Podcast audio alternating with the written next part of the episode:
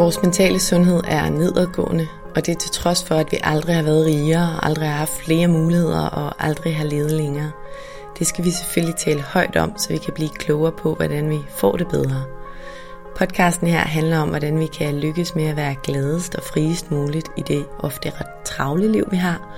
Og den handler om, hvordan vi kan lykkes med at være både professionelt ambitiøse og passe på os selv på samme tid.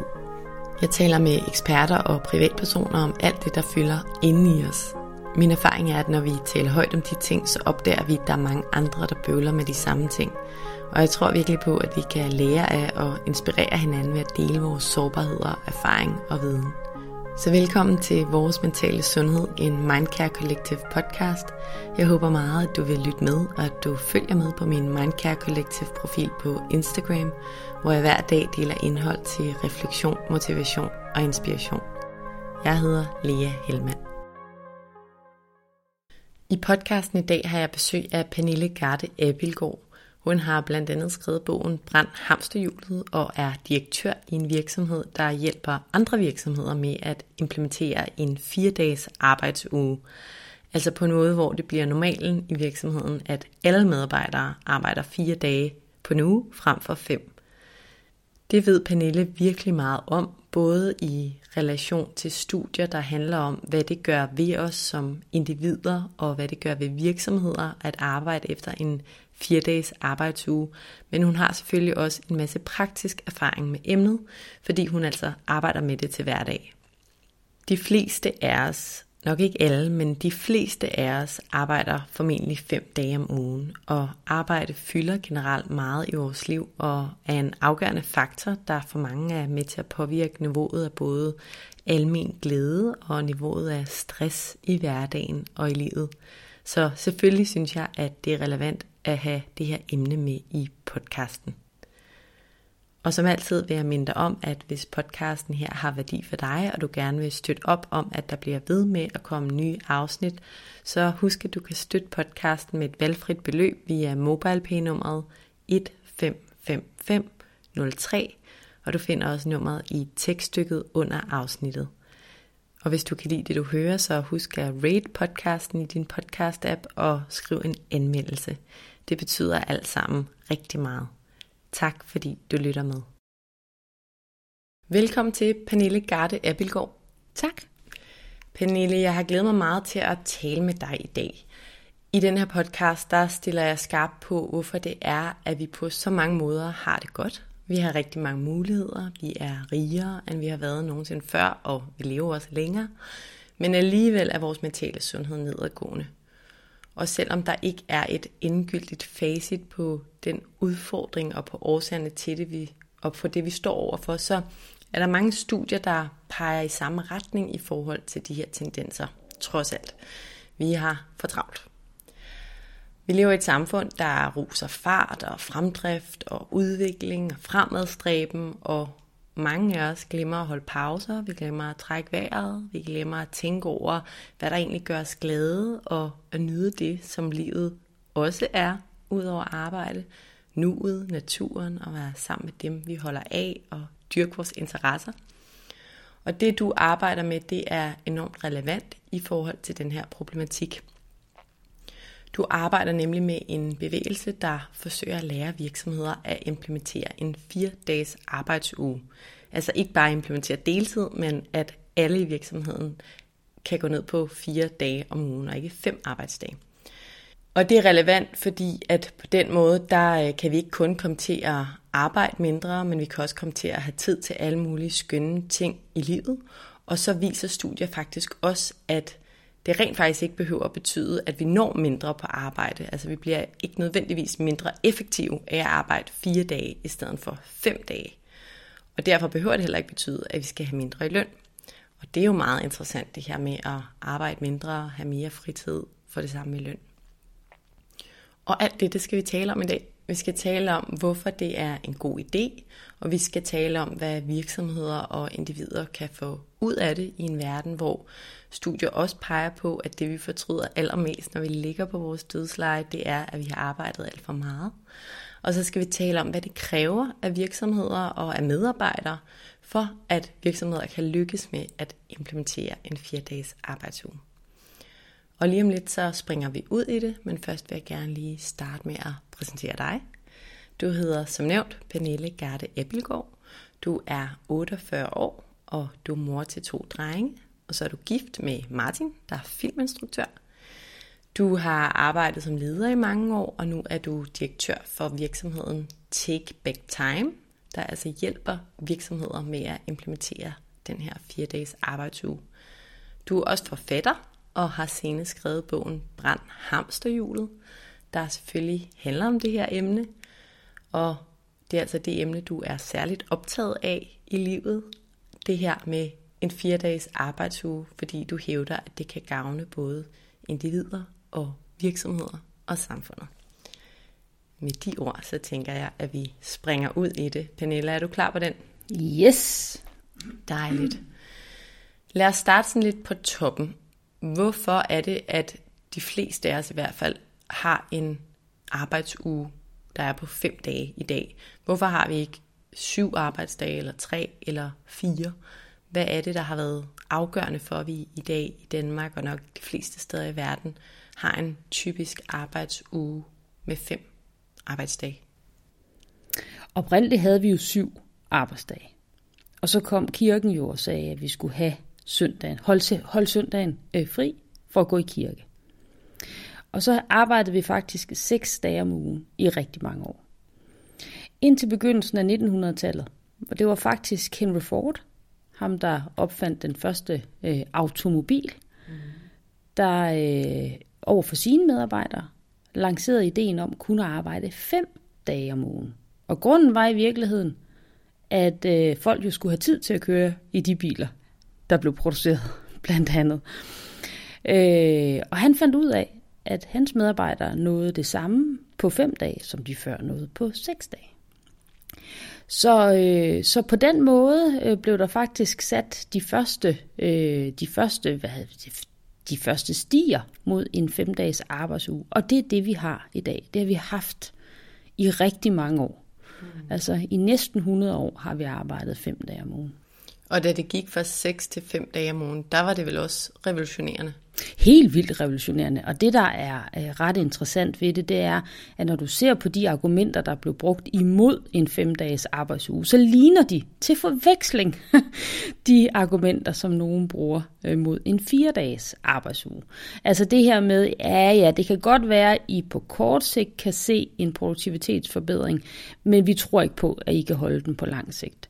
Eller, ja, men det kan godt være, øh, at I gerne vil have en femdages arbejdsuge, men vi tror ikke på, at, øh, at det kan lade sig gøre, for det vil skade vores konkurrence øh, fordel i forhold til resten af verden, som jo ikke arbejder øh, fem dage om ugen. Øh, og så videre, og så videre. Der er en hel masse af de argumenter, der går igen, men af en eller anden grund, så jeg hører meget sjældent folk øh, argumentere for, at vi skal op på en seks dages arbejdsuge. Så på en eller anden måde har vi jo fået det til at lykkes. Mm. Interessant, hvor, hvor det ender. Hvordan blev du sådan helt personligt optaget af det her emne, altså at udfordrer vores fem dages arbejdsuge? I virkeligheden begyndte det med, at jeg synes, jeg havde rigtig, rigtig, rigtig travlt. Og jeg begyndte at se ind i, øh, hvordan kunne man egentlig arbejde lidt smartere. Ikke? Altså, øh, så man arbejder måske lidt færre timer, altså noget mere på kortere tid. Jeg var selv øh, chef, øh, jeg har været chef både i offentlig og privat sektor, øh, og jeg synes bare, jeg arbejdede ja, for meget. Så jeg begyndte at kigge ind i, hvordan kunne man ligesom øh, optimere mailhåndtering for eksempel, som var en af de der opgaver, der bare tog altså hele og halve aftener for mig. Øh, hvordan kunne man, jeg kiggede på, hvilke, hvad, altså, hvilke metoder bruger andre for måske at afkorte tiden i møder. Jeg synes, jeg sad i møde altså hele tiden, når jeg ikke tjekkede mails. Så der var en, en hel masse forskellige ting, som jeg øh, begyndte at kigge ind i, og så øh, da jeg ligesom øh, fandt ud af, at her er der en masse at komme efter. Altså hvis jeg, som er chef for 12 mennesker, synes, jeg har rigtig travlt, hvordan har CEO'en det så ikke, der er chef for 13.000 mennesker. Øh, så jeg begyndte ligesom også at interviewe nogle af de her folk på, hvad, hvad, hvordan, øh, hvordan får I tiden til at, at slå til? Øh, og det blev faktisk til min første bog, der hedder Fokus giver frihed øh, hvor jeg sideløbende med, at jeg havde mit eget firma, faktisk øh, øh, skrev bogen Fokus giver frihed. Så på den måde blev Fokus giver frihed jo bevis på, at de metoder, jeg havde besluttet mig til at lære, de faktisk virkede. Altså forstået på den måde, jeg havde jo et fuldtidsjob i forvejen, og så besluttede jeg mig lige til at skrive en bog. Så, så ved at bruge de her forskellige metoder, også noget med, hvordan, vi, hvordan fungerer hjernen bedst, og hvordan kan man udnytte sine formiddagstimer bedre, hvordan kan man udnytte øh, det her med, at man er i fokus, uden at blive forstyrret, så kan man måske, så kan man måske nå mere på kortere tid. Alle de her forskellige ting. Så det blev til fokus giver frihed. Mm.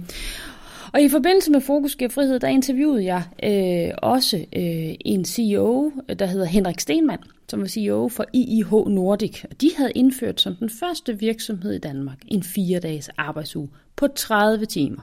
Altså fordi det er jo faktisk vigtigt at skælne her at en fire dages arbejdsuge er jo ikke kun en fire dages arbejdsuge.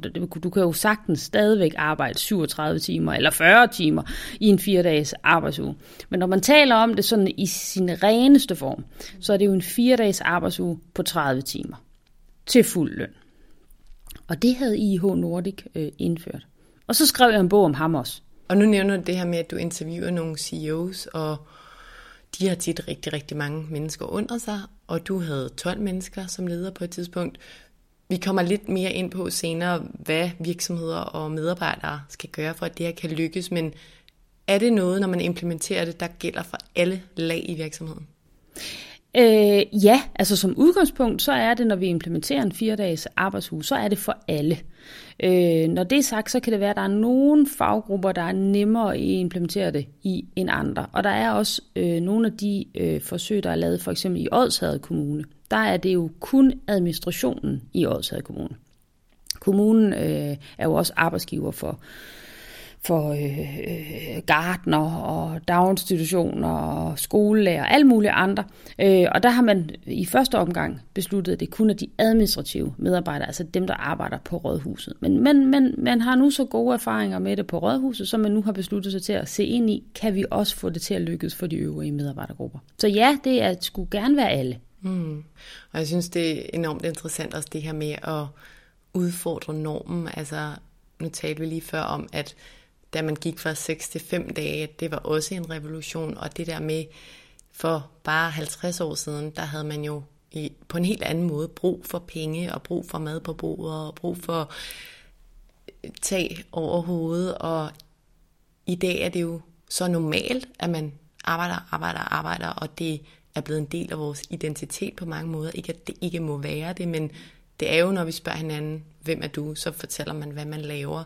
Og hele det der billede af, at mm, som menneske arbejder man. Og jeg siger ikke, at vi ikke skal arbejde, og jeg kan godt lide kapitalismens kræfter på mange måder. Men, men jeg synes, det er så godt, at der bliver stillet spørgsmålstegn ved det der, vi tager for givet, fordi alt jo peger på, eller rigtig mange studier, at det, der giver os glæde i livet og langsigtet, og når vi ligger der og skal forlade livet, det er ikke arbejde. Det er vores relationer og vores oplevelser og vores evne til at nyde nuet og alt det der. Så meget spændende det her med at, at udfordre det, der er, mm. og det, der bliver taget for givet.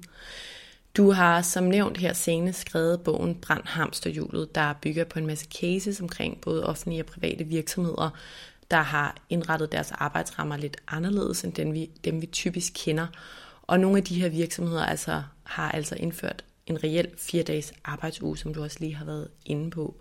Og derudover så kender du til en masse studier omkring det her emne. Kan du ikke prøve at sætte mig og lytterne ind i, hvad det helt lavpraktisk er for nogle fordele, individet og virksomheder og samfundet kan have af en fire dages arbejdsuge? Der er mange fordele. Øhm, det er jo sådan, jeg er sådan set enig med dig i det med at arbejde. Øh, og, og jeg synes også, at det er også vigtigt at sige, at man faktisk også godt kan være rigtig glad for at arbejde og, og have en fire dages arbejdsuge. Dem, som der ligesom har, en, der er nogen, der har valgt at have en fire dages arbejdsuge for at have tid til at arbejde mere. Altså forstå mig ret. Altså at man laver en fire dages arbejdsuge, hvor man har driften samlet i fire dage. Og så har du jo øh, tre dage til at efteruddanne dig, eller til at arbejde frivilligt nede i suppekøkkenet, eller øh, til at gå lange ture langs ved stranden og få nye idéer. Øh, det her det siger jeg jo, fordi vi har på en eller anden måde, øh, der er en eller anden en opfattelse af, at vi, vi belønner på arbejdspladser, at folk de sidder foran en computer, at de er på kontoret. Men det er jo ikke altid der, de bedste idéer de opstår. Så ved at skabe rum i løbet af ugen, til at man kan andre ting, end at være på kontoret, end at være til rådighed for back-to-back møder, til rådighed for sin mail. Ved at skabe mulighed for at gå tur i skoven, gå en tur rundt om bygningen, cykle en tur, dyrke motion, hvad det kan være, så hjælper man faktisk både sig selv og virksomheden til også at få nye idéer, til at finde løsninger på svære problematikker. En af de CEOs, der arbejder fire dage om ugen med sin virksomhed, siger, vi arbejder, vi har alle sammen fri om fredagen, og det gør fredagen til vores vigtigste arbejdsdag.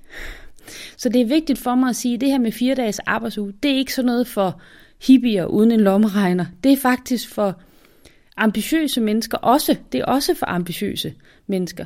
Og det er også, altså, det, det er ikke ment sådan, at man arbejder fire dage, og så ser du Netflix de tre andre. Altså, det er i virkeligheden for at give plads til innovation. Men vi er enige om, bare lige for at være helt ja. sikkert, at man ikke den femte dag er forpligtet til at gøre noget som helst, der er relateret til arbejde. Slet ikke. Det er 100% lystbetonet. Altså i nogle virksomheder er der faktisk medarbejdere, der, siger, der, der fortæller mig, at nogle gange bruger jeg lige et par timer om fredagen til at tjekke min mail, men, jeg, men der er ikke nogen, der forventer det af mig. Jeg gør det 100% frivilligt. Jeg gør det for min egen skyld. Mm. Jeg gør det for ligesom at føle, at jeg ligesom kommer lige ovenpå igen. Og det er det, der gør den store forskel.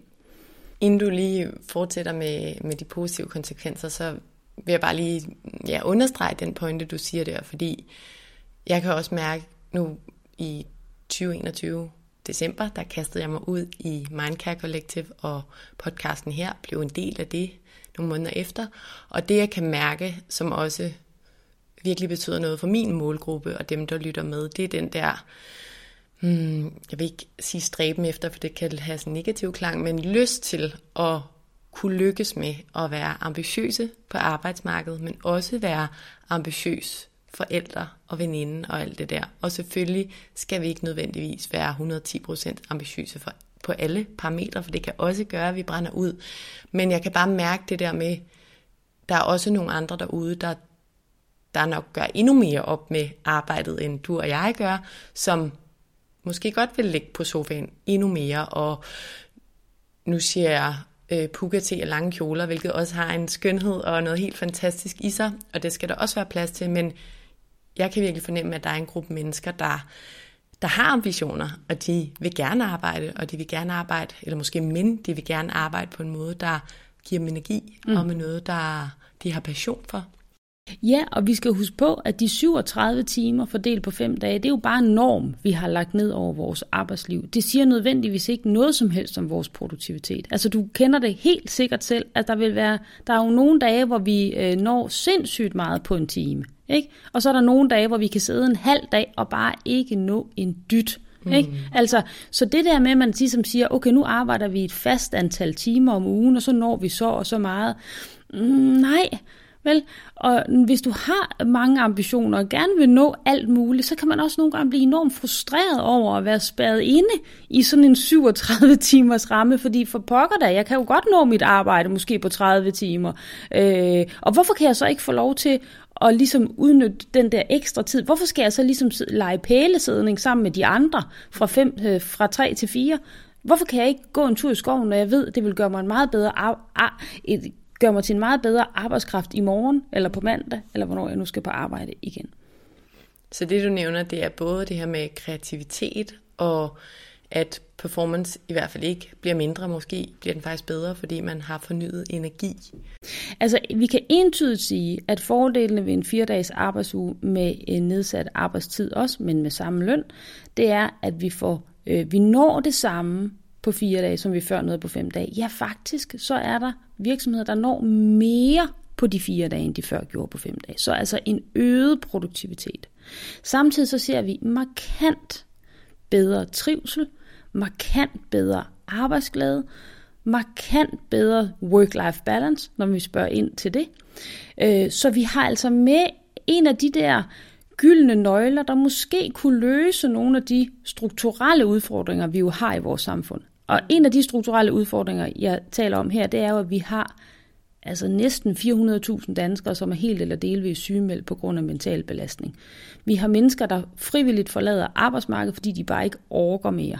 Så vi har, og vi har brug for hver eneste menneske øh, til, at, til at gøre en indsats. Vi har virkelig brug for arbejdskraft. Så vi har ikke brug for, at folk de brænder ud. Vi har ikke brug for, at folk forlader arbejdsmarkedet. Vi har brug for, at de bliver der, og de også bliver der forhåbentlig også efter, de er fyldt 68. Så vi har brug for alle de hænder, vi overhovedet øh, kan få fat i. Så, så, så, og der, der er der bare en, der kan, synes jeg, jeg kan se, at fire dages arbejdsuge kan være en af de gyldne nøgler, som kan låse den her problematik op, fordi det både til gode ser arbejdsgiver og arbejdstager. Ja. Noget, jeg kommer til at tænke på det første, du nævner i forhold til med performance, og at man faktisk når det samme, hvis ikke mere måske i nogle situationer, er også det der med, nu har jeg to små børn, og jeg kan huske, da jeg kom tilbage fra barsel første gang, og det ved jeg også for, for andre møder, men jeg tror mange også var effektiv før, men man bliver jo ultra effektiv, fordi du ved, at du skal gå 15.30, eller hvornår du nu vælger at gå. Og før havde du ikke nogen bagkant og kunne godt tage den til kl. 18, uden at der var nogen problemer. Så bare det gav jo også en, okay, oh, hvor kan man faktisk effektivisere, ikke? Ja, altså jeg havde det selv sådan, kan jeg huske, da jeg skulle tilbage fra barsel, at hvis jeg skulle væk fra den lille guldklump, jeg havde født, så skulle det saftsus med også give mening. ikke? Og så skulle jeg saftsus med ikke spilde min tid i nogen små hjørner. Altså jeg skulle simpelthen have det fulde udbytte af det arbejde, når jeg så var der, for at jeg kunne komme hjem og så også være øh, mor og se min søn i øjnene. Ikke? Mm. Og jeg synes, at det her emne er virkelig, virkelig vigtigt også for ja, virksomheder at tage alvorligt, og vi kommer lidt ind på, hvad der skal til, for at det her bliver normen, men vi lever jo i et samfund, hvor et, der mangler hænder, to, som du siger, der er 400.000, der er delvist eller helt udarbejdet, brændt ud, stresset, og jeg kan bare virkelig fornemme i virksomheder, især de der folk i 30'erne, nu skal jeg ikke ekskludere folk, der er yngre eller ældre, men hvor der bare er virkelig meget, og det er en super god arbejdskraft, men der er bare så mange, der, der løber og løber og med tunge ud munden og, og kan ikke følge med. Så jeg synes bare virkelig, det er på tide, at virksomheder tager det alvorligt. Og jeg har nogle snakke med nogle topchefer og CEOs og ledere rundt omkring, og, og, og de vil det egentlig også gerne. Det er også en virkelig svær nød at knække, men jeg gad godt, at de tog det endnu mere alvorligt, fordi som jeg ser det, er det en kæmpe burning platform lige foran os. Ja, det er jeg fuldstændig enig med, med dig i. Jeg, jeg er jo i den situation, at der er rigtig mange, der ringer til mig for at lave en konvertering til en fire-dages arbejdshus. Og jeg oplever jo virkelig, at der er stor lydhørhed øh, omkring det.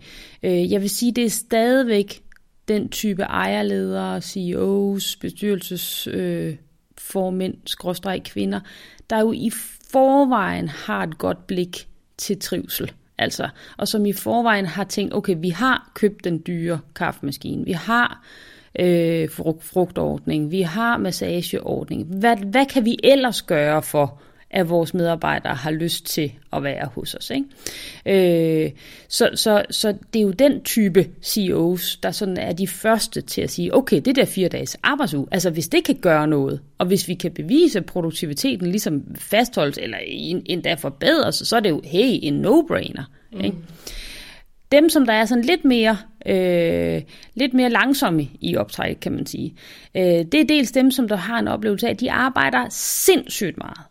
Og bare tanken om, at man skulle arbejde, altså skulle nå det på fire dage i stedet for fem dage, altså bare helt uoverskueligt, så lægger de det, altså ideen helt fra sig. Øh, og så er det jo dem, som der også har en oplevelse af, at jo flere timer jeg arbejder, jo mere når jeg og som også tænker, at der kan være noget prestige i at arbejde rigtig mange timer. Som du selv siger, noget af det første, vi spørger folk om, når vi møder dem, det er, hvad laver du så? Jeg har virkelig de senere år forsøgt at øve mig selv i at spørge, Nå, hvad interesserer du dig for? I stedet for at spørge, hvad folk laver, for det er virkelig, virkelig tavligt altid at spørge, hvad man laver, fordi det, ja, det siger jo ikke noget om, hvem vi er som mennesker. Nej, Og, og altså langt de fleste fortæller jo også, at de har sindssygt travlt. Altså alle, du øh, taler med, har jo sindssygt travlt, uanset hvad. Ikke? Så, så ja, der er mange ting i det spørgsmål. Ja, selv synes jeg, når man spørger, hvem er du? Altså man behøver ikke engang, hvad laver du, men hvem er du? Så, så svarer folk også, jeg hedder det, og øh, arbejder her. Altså det er virkelig hurtigt det første spørgsmål, ja. der bliver besvaret. Det er en meget tydelig identitetsmarkør for os i Danmark, ikke? Ja. Jeg kan godt forstå det der med virksomheder og medarbejdere, der arbejder rigtig, rigtig meget. Det kan være lidt svært øh, sådan helt øh, i hovedet eller i, i hjernen at, at skulle sige, okay, fire dage, hvad betyder det? Fordi nu kommer jeg fra en branche, hvor 37 timer ikke er normalen. Og det er der jo mange brancher trods alt, eller i hvert fald nogle dominerende brancher, hvor, hvor det er normalt, at det er 50, 60, 70, 80 timer. Hvad med dem? Altså hvis de skal over på en 4-dages arbejdsuge, skal det så også hedde 30 timer?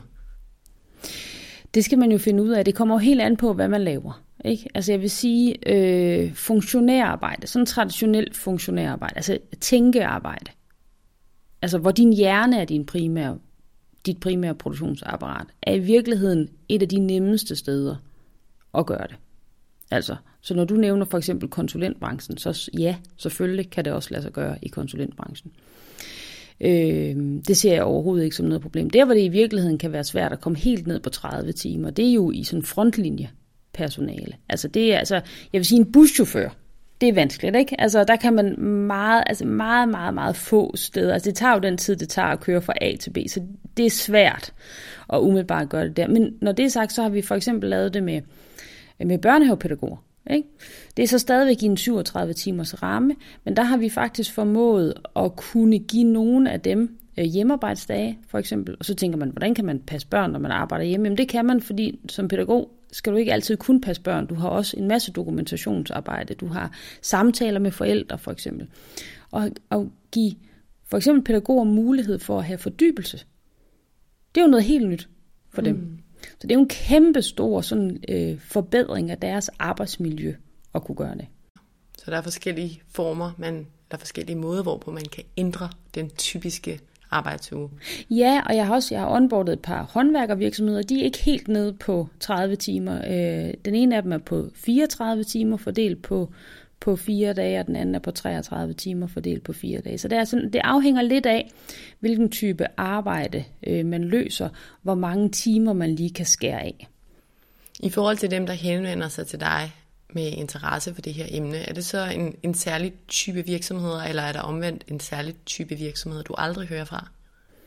Jeg var lidt inde på det før. Ikke? Altså, det er jo i forvejen ofte virksomheder, som jo har i forvejen et, et blik mod trivsel, og som har en grundindstilling, der handler om, at jo bedre mine medarbejdere har det, jo mere producerer de også. Men jeg tænker mere industrimæssigt. Er der nogen, du... Nå, sådan sektorer og, og, og sådan noget.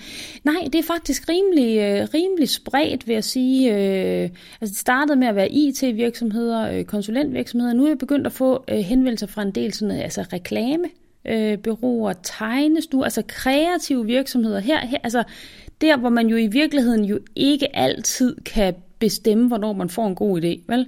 Men hvor man lever af at få gode idéer, så, så hvor man begynder at kigge ind i, kunne den her øgede restitutionstid, kunne den gøre noget for vores idéudvikling, for vores kreativitet? Og så som sagt, altså håndværkervirksomheder, øh, øh oplevelsescentre, øh, jamen alle mulige forskellige. Mm. Øh, detailhandel, en lille smule er begyndt at komme, øh, men jeg er overbevist om, at de kommer alle sammen på et eller andet tidspunkt, fordi der er så mange øh, guldkorn i den her model, så, så, så der er noget til alle.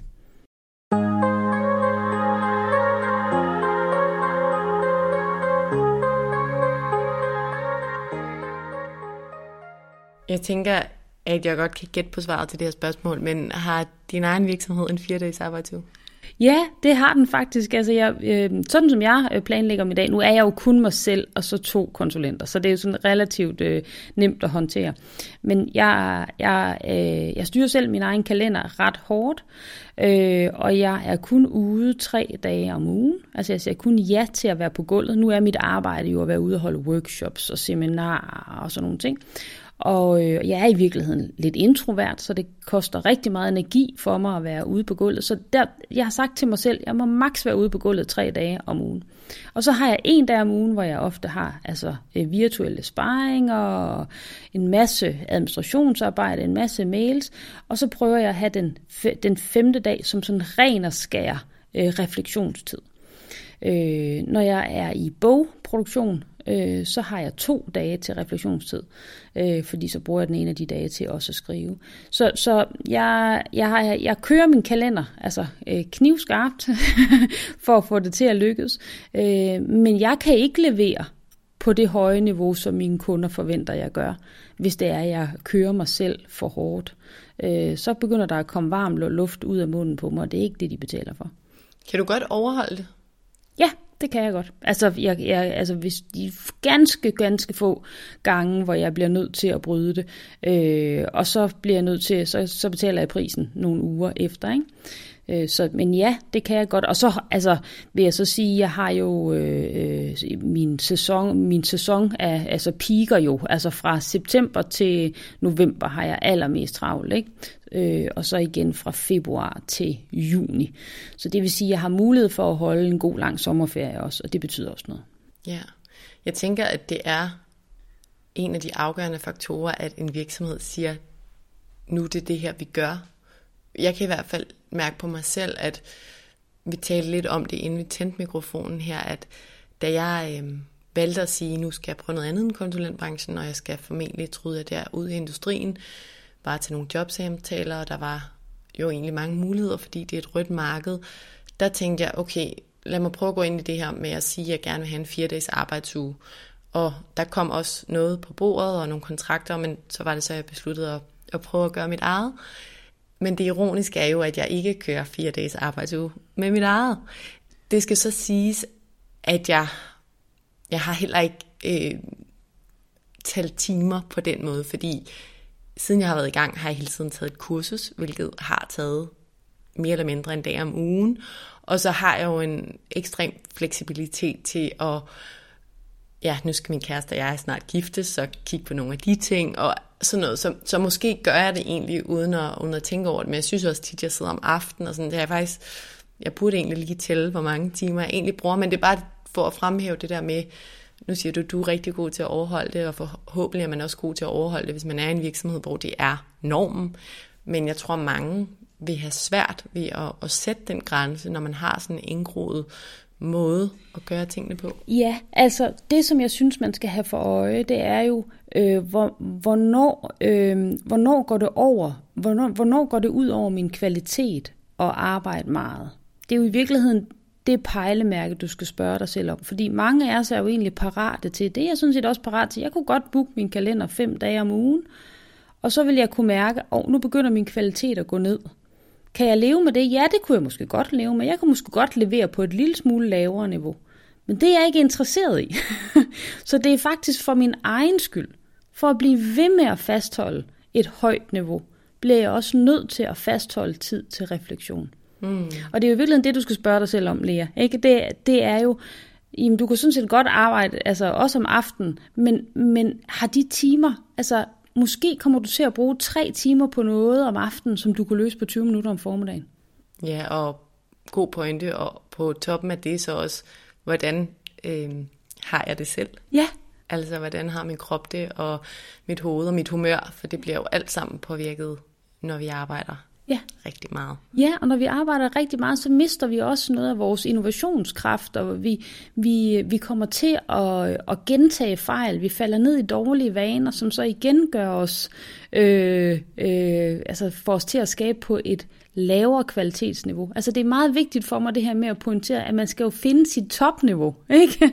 øhm, så, så, øh, og det gør man jo ved at sørge for at, at kende sin hjerne godt. Ikke? Altså, hvor, og nu taler vi lidt ind i nogle af metoderne, ikke? Også, men det har noget at gøre med øh, at arbejde med hjernen i stedet for mod hjernen. Hvordan kan vi få hjernen til at præstere bedst muligt? Hvordan, hvordan kan jeg få mest muligt ud af min kognitive kapacitet? Ikke? Mm. Det er jo sådan for os alle sammen, at vi har maks 4 timer. Mellem 3 og 5 timer. Lad os sige det. Som ligesom om, om dagen som er vores golden hours. Det er ligesom der, hvor hjernen er friskest, hvor den virkelig kan give den en skalle. Ikke? Hvis vi så bruger de fire timer på at sidde og tjekke mails for eksempel, eller løse sådan lidt nemme opgaver, eller løse alle andre menneskers problemer, så kan vi jo så bruge vores lidt halvtrætte hjerne til at løse alle de svære problemer om eftermiddagen. Øh, og så er det allerede, at vi begynder at få skæv, skævheden her. Hvis du skal arbejde i en fire-dages arbejdsuge og få det samme ud af det, så skal du blandt andet være bevidst om, hvornår er det min golden hours, hvordan kan jeg skaffe mig nogle zoner i løbet af dagen, hvor min hjerne forhåbentlig er frisk, men hvor jeg ikke bliver forstyrret. For eksempel fordi vi ved, at forstyrrelser betyder rigtig meget for vores kognitive kapacitet. Øh, så alle de her ting skal man jo øh, ture og sætte ord på. Øh, vi har haft en enorm produktivitetsstigning de seneste 100 år. Altså helt vildt høj. De seneste 50 år især. Og det, har, det skyldes jo vores digitalisering, vores automatisering. Og spørgsmålet er, om det er teknologien, der skal fortsætte med at trække den produktivitet, eller vi skal prøve at se ind i, hvordan virker vores hjerne, hvordan kan vi egentlig i virkeligheden arbejde lidt mere optimalt i forhold til den hjerne, vi har. For den er jo ikke udviklet på samme niveau, som en iPhone er, eller, eller din computer. Vores hjerne er jo på mange måder slet ikke rustet til den fart og det samfund, vi lever i. Slet ikke, men den rummer, den har utrolige muligheder, hvis det er, at du lige giver den mulighed til at restituere, hvis du husker at få sovet, hvis du er alle de der forskellige ting, så kan hjernen altså utrolige ting. Mm. Noget jeg virkelig har, ja, noget der er gået op for mig i hvert fald her det sidste halve år plus, det er det der med de pauser der, ikke? og vejrtrækning, det er også noget, jeg tit har nævnt i podcasten og inde på Mindcare Collective, men ej, hvor skal vi bare tage det alvorligt? Og derudover så en ting, der det ved med at dukke op, det er, nu jeg jeg dykket lidt ned i meditation, har taget et kursus, og sådan, det er stadig ikke noget, jeg gør en halv time hver dag overhovedet, men for mig er meditation også at trække vejret dybt og lige være til stede i mig selv i et minut, måske tre gange om dagen og alt sådan noget. Men jeg kan virkelig mærke, når jeg gør det, og faktisk også om aftenen, når jeg, hvor jeg også er blevet meget bedre til at ligge og trække vejret dybt, inden jeg skal sove, hvordan, altså virkelig den der kreativitet, det er helt vildt, hvordan ting, der i løbet af en travl dag kan være sådan, åh, nu skal jeg også finde ud af, hvordan jeg lige formidler det her budskab rigtig godt. Og så er sådan, åh, det ser jeg på i morgen. Og vidderligt, så kommer det jo af sig selv, når man lige tager en 10 minutters meditation, eller bare ligger der om aftenen og giver sig selv lov til at trække vejret. Det er ret vildt. Og det er jo fantastisk, du har oplevet det. Ikke? Fordi det giver dig jo selvfølgelig motivation til at fortsætte, fordi det er jo præcis det, der sker. Altså vi har sådan et, der er nogen, der kalder det for sådan et metakognitivt niveau. Altså det er sådan en slags indre sekretær, der jo arbejder for os, når vi hviler. Ikke? Øh, og hun eller ham, øh, sekretæren, personen, øh, når vi har givet den lov til, og når vi har givet hjernen lov til at hvile, så er det som om det der metakognitive niveau, det pludselig bliver aktiveret, så vi finder svar på rigtig mange spørgsmål. Og det, det er jo dejligt at høre, at du har oplevet det. Øh, fordi jeg kan jo godt sidde her og sige det, jeg kan også godt påpege, at der er så, så mange undersøgelser, der viser. Men det er jo først, når vi i virkeligheden oplever det selv. Men det kræver jo, at vi giver os selv mulighed for at få de der små pauser. Lige præcis, og, og husk at prioritere det. Altså, nu fortalte jeg det også lidt inden vi startede mikrofonen, at jeg, jeg er sådan en, der altid har løbet super hurtigt, og det er den måde, jeg har gjort tingene på. Det har fungeret fint udad til, og også indad til på mange måder, men jeg kan jo godt mærke, at det har været hårdt. Så det der med også at få det prioriteret, når man har en deadline, og, og, og så der er min kæreste meget god, og sådan, Lea, Hvem er det, der har sat den deadline? Det er mig selv. Ja, okay, jeg kan godt ændre den. For det meste kan jeg ændre den. Men det er, det er bare for at sige, at det er ikke nødvendigvis nemt. Øhm, man skal øve sig. Pernille, du er jo meget pro den her agenda selvfølgelig, og når jeg hører alt det, du siger og læser om det, så giver det også enormt god mening. Men nu var du inde på tidligere, at der var nogen, der kritiserede det lidt på samme måde, som det at gå fra en 6-dages uge til en 5-dages arbejdsuge for mange, mange år siden også blev kritiseret. Men hvis du skulle være din egen djævelens advokat i forhold til det her koncept, hvad vil du så fremhæve ved det? Altså, hvad der var svært ved det? Ja, hvad der, ja. er der noget, som kritikerne har ret i? Jeg vil sige, hvis du i forvejen har en organisation, der arbejder rigtig mange timer om ugen, så er det svært at nå ned på fire dage om ugen, fordi du simpelthen har en dag mindre om ugen at arbejde over i. Når det er sagt, så vil jeg sige, at hvis du har en organisation, der arbejder voldsomt over fem dage om ugen, så har du et helt andet problem. Øh, så, men, men, men det kan man sige, det er jo en af de sådan reelle udfordringer. Øh, jeg har set det i nogle virksomheder, hvor der er nogle særlige faggrupper, der nogle gange arbejder altså alt for meget. Og det kan godt give anledning til noget frustration, at man ikke kan få lov til at arbejde øh, den ekstra dag.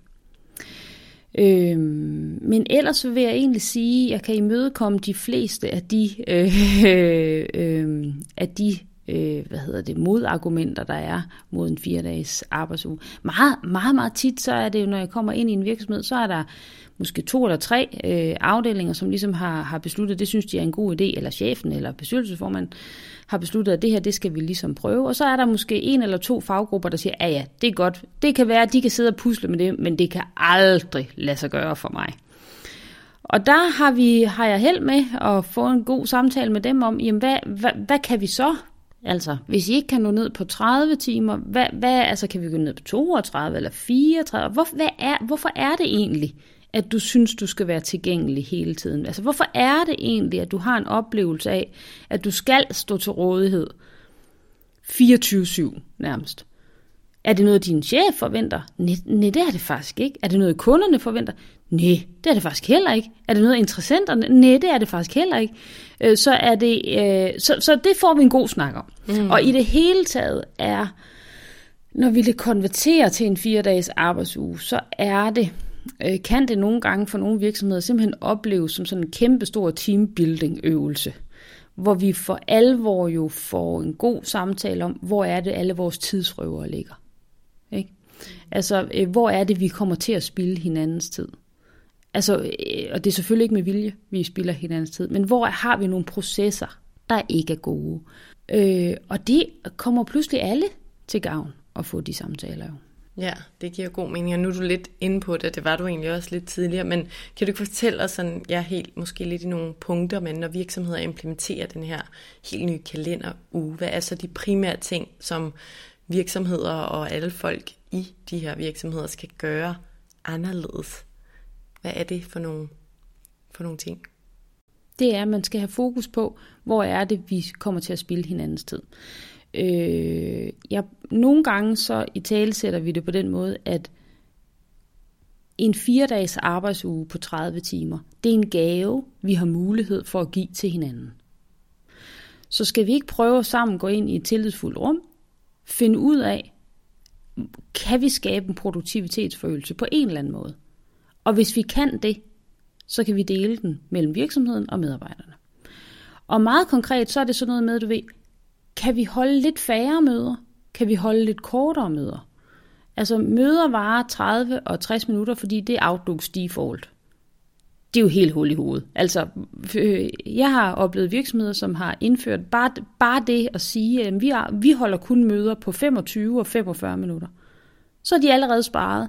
Altså, flere, altså fire gange kvarter om dagen, det er jo så en time. Og det er jo ikke, altså mere, altså så har du allerede sparet en time der, bare ved at skære længden af møderne øh, af. Ikke? Øh, så kigger vi selvfølgelig på, øh, kan vi skabe nogle, øh, nogle små zoner i løbet af dagen, hvor vi kan øh, hjælpe hinanden med at fokusere øh, mere. Øh, det var noget af det, jeg var inde på før. Altså hvis der hjernen får lov til at arbejde øh, uforstyrret, øh, så kan den faktisk nå et højere niveau. Den begår færre fejl. Det vil sige, at vi kan løse opgaverne hurtigere, vi skal ikke bruge tid på at reparere fejl. Øh, så sådan nogle ting går vi ind og kigger på. Så er der sådan noget med mailen. Ikke? Altså e-mail. Der er undersøgelser, der viser, at vi bruger cirka 30% af vores arbejdstid på at tjekke mails. Altså, helt ærligt, altså. øh, det er jo helt vildt. Øh, hvis du kigger på, hvordan e-mailen har udviklet sig, det vi har vel arbejdet med e-mailen 25-30 år, Øh, og da den, øh, da den kom, var den jo helt revolutionerende. Ikke? Altså, der var noget, der hed en ind-bakke, og så havde vi en ud-bakke, og vi havde en sendt-bakke, og så havde vi sådan nogle mapper, vi kunne putte vores mails ned i. Det er 25 år siden. Hvad er der sket siden?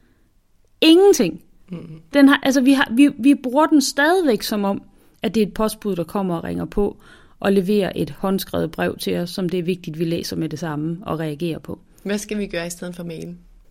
Jamen, jeg synes, mailen er en rigtig god idé, men mail er en opgave.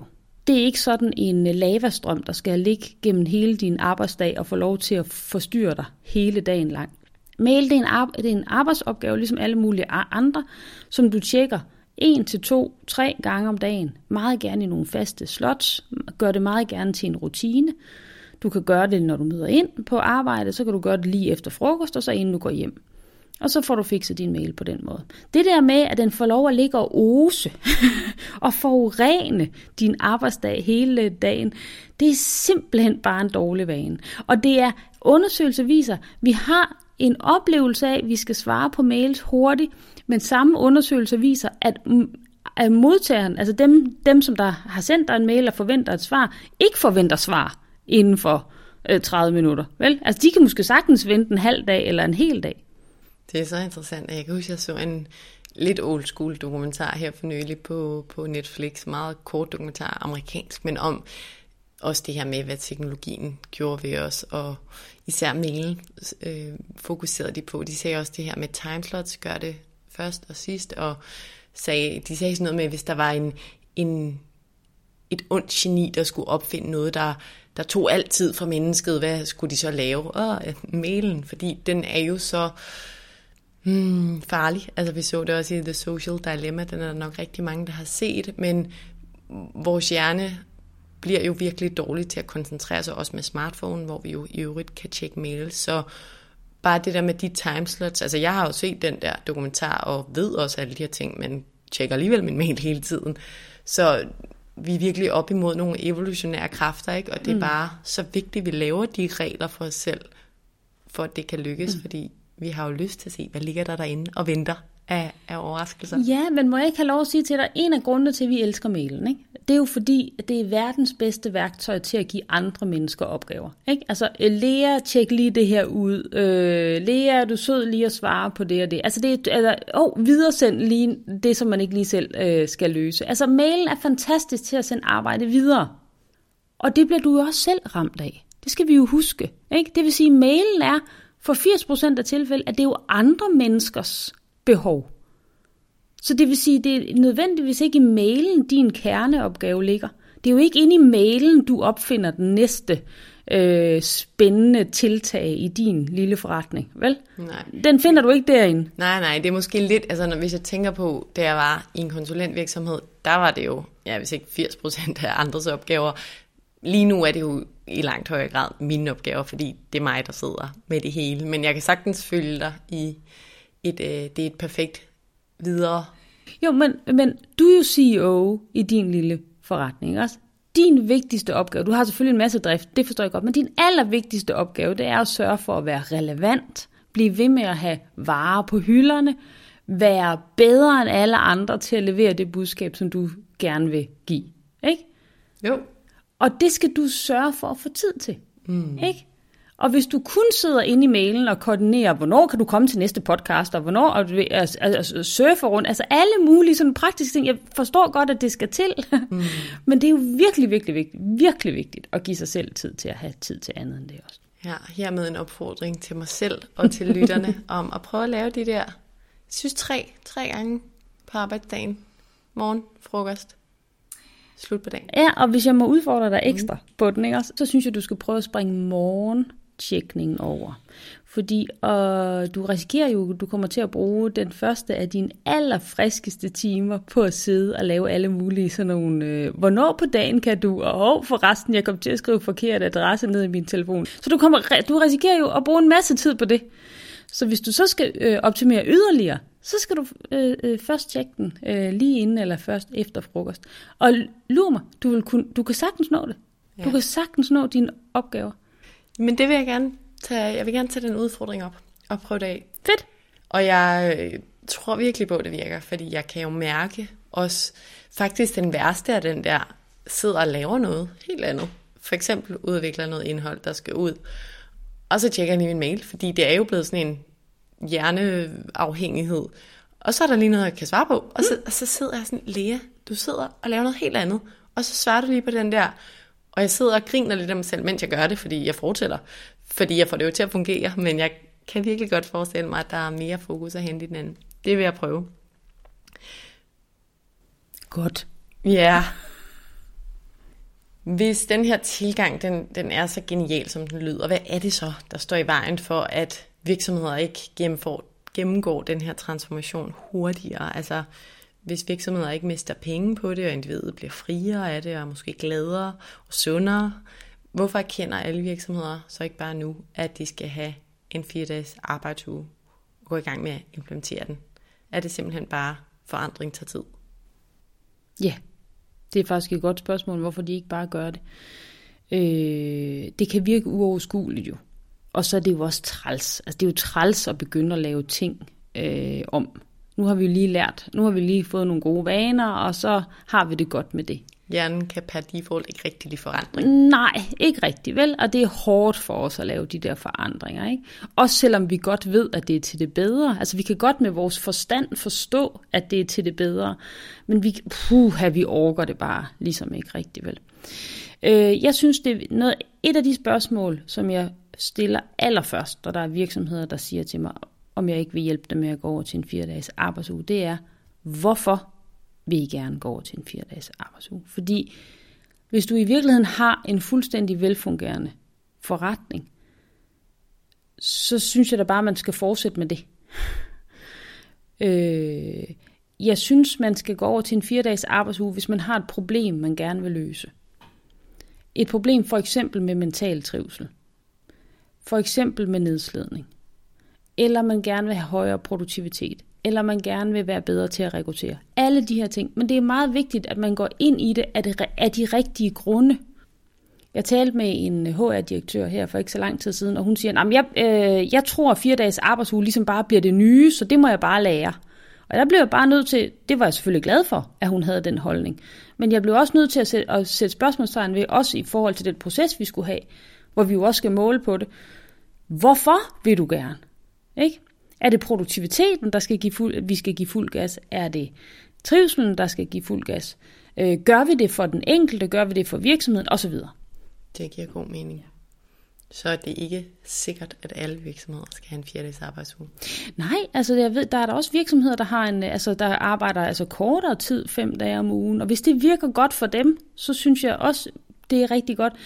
Jeg synes bare, man må ikke udelukke noget, vel? Mm-mm. Når det er sagt, så tror jeg, at fire dages arbejdsuge kommer til os alle sammen, fordi det er så meget en no-brainer for rigtig mange virksomheder. Ikke? Ja. Men i hvilken hastighed vil selvfølgelig afgøre, øh, er, altså det, de problemer, der skal løses, er afgørende for, hvor hurtigt det kommer til at gå. Så du tror, at det på et tidspunkt bliver normen?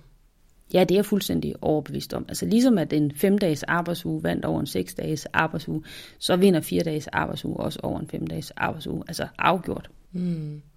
Noget, jeg synes er relevant at nævne, det er, at vi var lidt inde på det tidligere, og vi to talte om det også, inden vi startede mikrofonen, eller tændte den.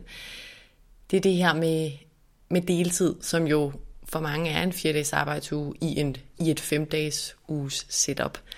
Og, og der tænkte jeg meget over, da jeg øh, sagde op som konsulent og skulle ud og søge noget nyt.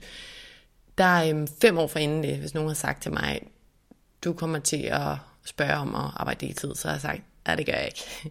Del i mig, det behøver jeg ikke. Hvad er det for noget? Altså, det, jeg kan godt fem dage, og jeg vil gerne og være ambitiøs og alt det der. Men der, øhm, der havde jeg sagt op, og ligesom jeg skulle søge nye job, så havde de her samtaler. Der tænkte jeg, okay, jeg kan godt mærke, at min krop har været presset. Jeg har to dejlige børn, som også kræver, at jeg er ambitiøs for dem. Og der er alle mulige ting, jeg også gerne vil. Så nu vil jeg gerne gå ind i det her med at, at nævne det nævne det til samtaler, om den her mulighed var der for at have en fridag om ugen. Og, og jeg tog bare mig selv i, at det, øh, det var rigtig, det var grænseoverskridende, og jeg, jeg kom meget ind i det som sådan, vil gerne prøve at ændre den der diskurs lidt, og, og jeg vil gerne sige, det er okay, eller det er godt, og det er måske fremtiden at være ambitiøs på deltid. Altså den der term ambitiøs på deltid, det er som om det er to forskellige ting. Enten er du ambitiøs, ellers er du på deltid. Ja.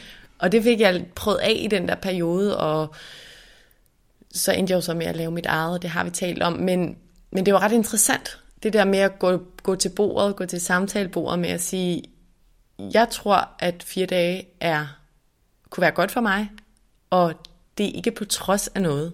Jeg er mega ambitiøs og mega flittig og dygtig. Men jeg kunne, både, jeg kunne bare mærke det i det møde der, at både dem, der modtog det, de var egentlig søde og imødekommende mm. over for det, men det var, det var en barriere, fordi det er så, ja, fordi det er jo sådan, vi taler om det i samfundet. Så der tror jeg bare også, at jo mere at en fire dages uge bliver normal, og jo mere vi taler højt om, synes jeg, at vi selvfølgelig kan være ambitiøse med fire dage om ugen, eller med deltid. Men ved du hvad, altså øh, 32 timer, altså hvis du går til din chef og siger, jeg, vil godt, jeg kan godt nå 37 timers arbejde på 32 timer, det er da totalt ambitiøst. Altså det er jo sådan, vi skal se på det. Øh, jeg kan godt genkende det, som du beskriver der. Og jeg kan også godt se, at der er i virksomheder, øh, dem der går på deltid, som jo, altså bliver ked, ked, jeg er ked at sige det, det er ofte kvinder, de bliver jo, øh, de bliver også forbigået i for eksempel forfremmelser, fordi hun er jo bare på deltid. Altså man, altså man forfremmer jo ikke en kvinde til en chefstilling, når hun arbejder deltid. Og der må jeg bare sige, der bliver vi nødt til lige at tænke os om, og så sige, prøv lige, hun er så meget klogere end alle de andre, siden hun kan nå, eller så meget smartere, at hun kan nå sit arbejde så meget hurtigere end alle de andre. Så det er lige præcis hende, vi skal holde på. Hmm. Så du har fuldstændig ret i, at vi bliver nødt til at have et paradigmeskift, og i hvert fald et, et, et skift i samtalen om, hvad det vil sige at være ambitiøs. Og det der med at arbejde x antal timer om ugen, det er jo en falsk valuta, vi har lagt ned over vores arbejde. Det siger jo ingenting om, hvad vi øh, producerer. Og det, det vil jeg blive ved med at sige, øh, og jeg vil blive ved med at kæmpe for at også dokumentere det øh, i bøger og i talks og i artikler og i podcasts og i alle de virksomheder, som jeg arbejder med. De er tvunget til at dokumentere både produktivitet og arbejdsglæde øh, i den kortere arbejdsuge. Mm. Og du er jo om nogen med dit arbejde med til at skubbe til det her paradigmeskift, og det synes jeg er enormt fedt og sejt og relevant og det er også derfor, du er her. Tak for det. hvad, hvad, Pernille, kan man som individ og medarbejder gøre, hvis man synes, at den her fire dages arbejdsuge, den lyder enormt spændende, for ligesom at tænde en gnist i sin virksomhed omkring det? Har du nogle input til, hvor, til hvordan man får sin virksomhed til at få det på, på deres agenda? Øh, ja, altså der er faktisk øh, rigtig mange, der henvender sig til mig om det. Jeg har også en enkelt case i Brandhamsterhjulet, min nyeste bog, hvor, hvor, hvor ideen om en fire-dages arbejdsuge faktisk er kommet nedefra. Og der har jeg beskrevet fuldstændig, hvordan er de gået frem, medarbejderne, skridt for skridt for skridt. Øh, og det handler selvfølgelig rigtig meget om dokumentation. Altså hvis man som medarbejder øh, så har fået en god idé, så få nogle flere med på vognen. Ikke? Øh, dit kontor, øh, dem du deler øh, skrivebord med, øh, den etage du sidder på, få nogle flere med på vognen. Øh, lav jeres små egne øh, forsøg øh, på Øh, kunne den der fokustid virke for os? Kunne vi gøre noget ved mailsene? Kunne vi gøre noget ved møderne? Øh, har vi nogle processer i virksomheden, vi kan gøre bedre? Og så gå til øh, direktøren og sige til ham eller hende, øh, vi har en super god idé, øh, og for øvrigt er den også vildt moderne og bæredygtig, og du vil få enormt meget ros i børsen, hvis det er, du tør gøre det. Hvis du tør, altså. Øh, og så se om start med en, en test, altså øh, en pilotperiode, øh, periode, Øh, og I behøver jo ikke indføre en fire dages arbejdsuge fra første dag. Det kan jo, man kan jo starte med at sige måske hver fjerde fredag fri, øh, så hver anden fredag fri. Øh. Man kan også have forskellige fridage, så det ikke kun er fredag. Der er en hel masse forskellige modeller. Der findes rigtig meget. Jeg har skrevet flere bøger om det. Tjek det ud. Så findes der rigtig mange artikler. Der er også noget, der hedder 4 Day Global, som er vores søsterorganisation. De har i gang en kæmpe stor forsøg i UK med 3300 medarbejdere fordelt på 70 virksomheder. Der kommer masser af data ud der lige om lidt, om hvordan man gør. Jeg ved også, de har en hel manual for skridt for skridt, hvad skal jeg gøre som medarbejder, hvis jeg gerne vil have en fire dages arbejdsuge. Så altså, kast jer ud i det. Test det af. Der er hjælp at hente, lyder det som Ja, ja, det er der. Mm. Pernille, vi er nået til, til vejs ende, men inden vi stopper, så vil jeg gerne lige høre dig om det sidste spørgsmål. Hvis du skal nævne to eller tre pointer, eller reminders, som du gerne vil give til eller gentage for lytterne i forhold til din faglige viden og personlige erfaring i forhold til det her emne, vi har talt om i dag. Hvad vil du så nævne? Du skal gøre dig klart først og fremmest, øh, hvad er din begrænsede ressource? Vi har altid, i det her liv vi lever, der har vi nogle begrænsede ressourcer. Det er de ressourcer, vi skal passe allermest på. Øh, når jeg spørger i min øh, foredrag, hvad er jeres begrænsede ressource, så er svaret meget ofte tid. Det er også min egen mest begrænsede ressource, det er tid. Jeg er kun på jorden x antal uger, og så er tiden gået. Så det er den mest begrænsede ressource, jeg har. Og hvis det også gælder for dig og for lytterne derude, så synes jeg, I skal bruge dem klogt. Og jeg synes, I skal tage tiden tilbage. Det er også derfor, mit firma hedder Take Back Time, fordi jeg virkelig, jeg virkelig brænder for at huske folk på, at man godt kan tage sin tid tilbage. Det er som om, vi har fundet os i, at den bliver stjålet fra os, fra notifikationer, e-mails og andre menneskers behov. Og, altså, der er jo øh, en, en, en hel industri, der tjener penge på at fange vores opmærksomhed, for eksempel. Det skal vi ikke finde os i. Vi skal tage vores tid tilbage, og så skal vi bruge den på det, der betyder noget for os. Og så kan man, for, for min skyld må man gerne tage tiden tilbage, og så bruge den på at arbejde noget mere, hvis det er det, man gerne vil. Man skal bare først og fremmest være bevidst om, at det er en begrænset ressource, og man skal bruge den med omtanke. Og så er der en masse af de her ting. Masse sådan, altså det er jo, altså man skal tænke stort, og så skal man inddrage bredt, og så skal man starte småt. Der er masser af små ting, som man sagtens kan indføre i morgen, og man skal bare prøve det af. Og så skal man sige, okay, virker det for mig? Ja, det er ligesom du beskriver det. Jeg har, du beskriver omkring meditationen, den har pludselig gjort noget godt for din øh, idé-rigdom. Øh, Prøv det af. Prøv at lave fokuszoner. Tjek den der Pomodoro-metode ud, som der er så mange, der taler om. Øh, tal med dine kollegaer om, kan, kan vi gøre noget ved de der møder, som vi alle sammen går døde i? Vær åben omkring det, og så tag tiden tilbage. Tusind tak, fordi du vil være med i dag, Pernille. Det her emne, det synes jeg jo er utrolig spændende og relevant. Det kan I godt høre. Jeg synes, det er vigtigt i den verden, vi lever i, som i høj grad og på mange måder handler om at arbejde. Både i forhold til, at vi skal arbejde meget, og i forhold til, at løn og status betyder meget for mange og bliver en identitetsting. Så selvfølgelig skulle det her emne om en fire dages arbejdsuge med i podcasten, og jeg er rigtig glad for, at du havde lyst til at komme og dele ud om din viden omkring det. Så tak fordi du vil være med. Tak fordi jeg måtte være med.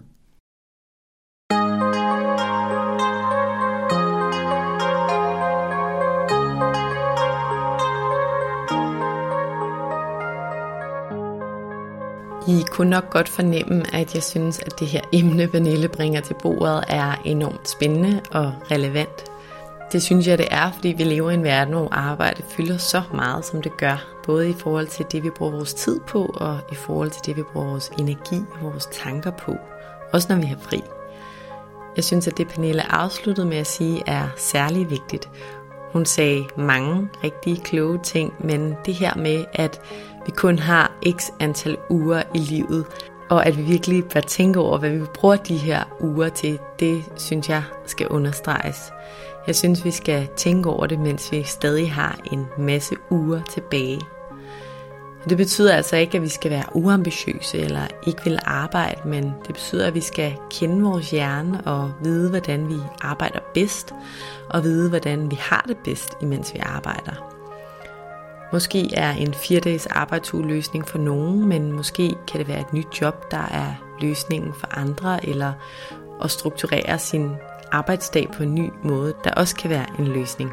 Og måske har du det også bare rigtig godt arbejdsmæssigt lige hvor du er nu. Og så er det jo bare dejligt, men en ting er i hvert fald sikker, det er, at vores arbejde det påvirker vores livskvalitet, og det fylder rigtig meget i vores liv. Og derfor synes jeg virkelig, at vi skal tænke over vores arbejde.